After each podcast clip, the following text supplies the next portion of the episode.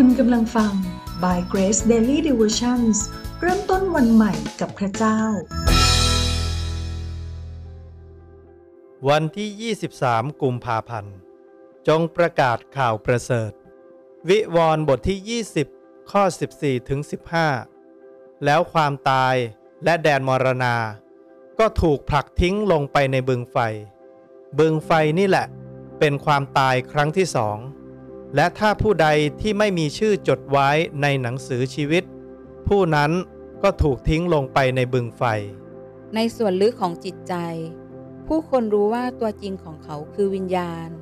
เพราะว่าเมื่อจากร่างกายนี้จะไปที่ใดที่หนึ่ง ผู้เชื่อบางคนอาจรู้สึกว่ามันไม่เป็นธรรม เมื่อคนที่ไม่รู้จักพระเจ้าต้องตกบึงไฟนรก เพราะพระเจ้าทรงเป็นความรัก แต่ทำไมคนต้องตกนรก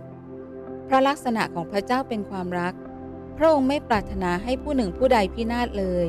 นั่นคือความรักของพระเจ้า พระเจ้าไม่ต้องการให้มนุษย์ตกอยู่ในความบาป เพราะความบาปนั้นนำไปสู่ความตาย พระองค์จึงเปิดโอกาสให้มนุษย์รู้จักพระเจ้าดังนี้ 1. พระเจ้าไม่จำกัด แม้ว่ามนุษย์คนนั้นไม่รู้จักพระเจ้า พระเจ้าก็สามารถสำแดงพระองค์เองต่อเขา ตราบเมื่อเขาอยากรู้จักพระเจ้า รือกระหายหาพระองค์ ตัวอย่างเช่น อับราฮัมเป็นคนต่างชาติที่ไม่ได้รู้จักพระเจ้า แต่พระเจ้าก็สำแดงพูดคุยกับเขา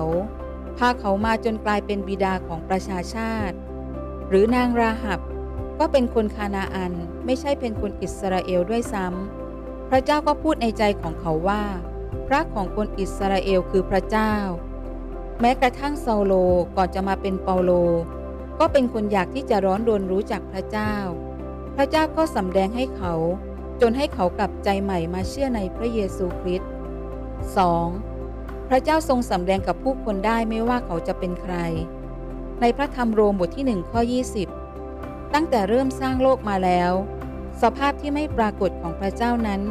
คือฤทธานุภาพอันถาวร และเทวสภาพของพระองค์ก็ได้ปรากฏชัดในสรรพสิ่งที่พระองค์ได้ทรงสร้าง ฉะนั้นเขาทั้งหลายจึงไม่มีข้อแก้ตัวเลย เพราะฉะนั้นเมื่อเราดูจักกรวาลหรือโลกนี้ และการทรงสร้างโลกนี้ เรารู้เลยว่ามันไม่ได้เกิดขึ้นเอง แต่ต้องมีคนสร้างอย่างแน่นอนทำให้เรารู้ว่าเราต้องมีพระเจ้า 3. พระเจ้าได้ทรงใส่มโนธรรม ให้มนุษย์รู้ว่าอะไรเป็นความชั่วและความดี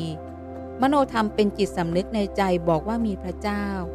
บอกเราได้ว่าอะไรเป็นสิ่งที่ควรทำหรืออะไรเป็นความชั่วที่ไม่ควรทำ 4. พระเจ้าให้ผู้รับใช้มาประกาศข่าวประเสริฐเรื่องพระเยซูคริสต์การที่คนไม่รู้จักพระเจ้า ได้ยินข่าวประเสริฐจากการประกาศเรื่องราวของพระเยซูคริสต์ก็เป็นการสำแดงพระเจ้าที่ให้กับเขาได้รู้จักกับพระองค์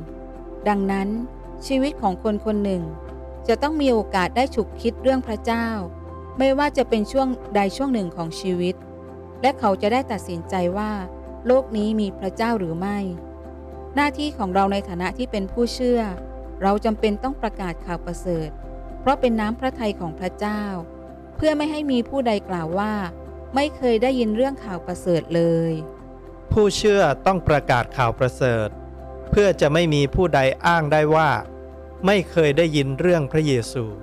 ให้เราใคร่ครวญพระวจนะพระเจ้าในตอนนี้ และอธิษฐานขอบคุณพระเจ้าร่วมกัน ข้าแต่พระเจ้า ขอให้ลูกตระหนักว่า พระเจ้าเรียกลูกให้ประกาศข่าวประเสริฐ ขอให้คนรอบข้างในชีวิตของลูก ได้ยินเรื่องของพระเจ้าผ่านชีวิตลูก เพื่อว่าในวันสุดท้าย ลูกจะสามารถกล่าวรายงานต่อพระเจ้าได้ว่า ไม่มีเพื่อนของลูก หรือคนในครอบครัวลูกอ้างได้ว่า เขาไม่เคยได้ยินเรื่องราวของพระเยซูเลย อธิษฐานกับพระองค์ในพระนามพระเยซูคริสต์เจ้า เอเมน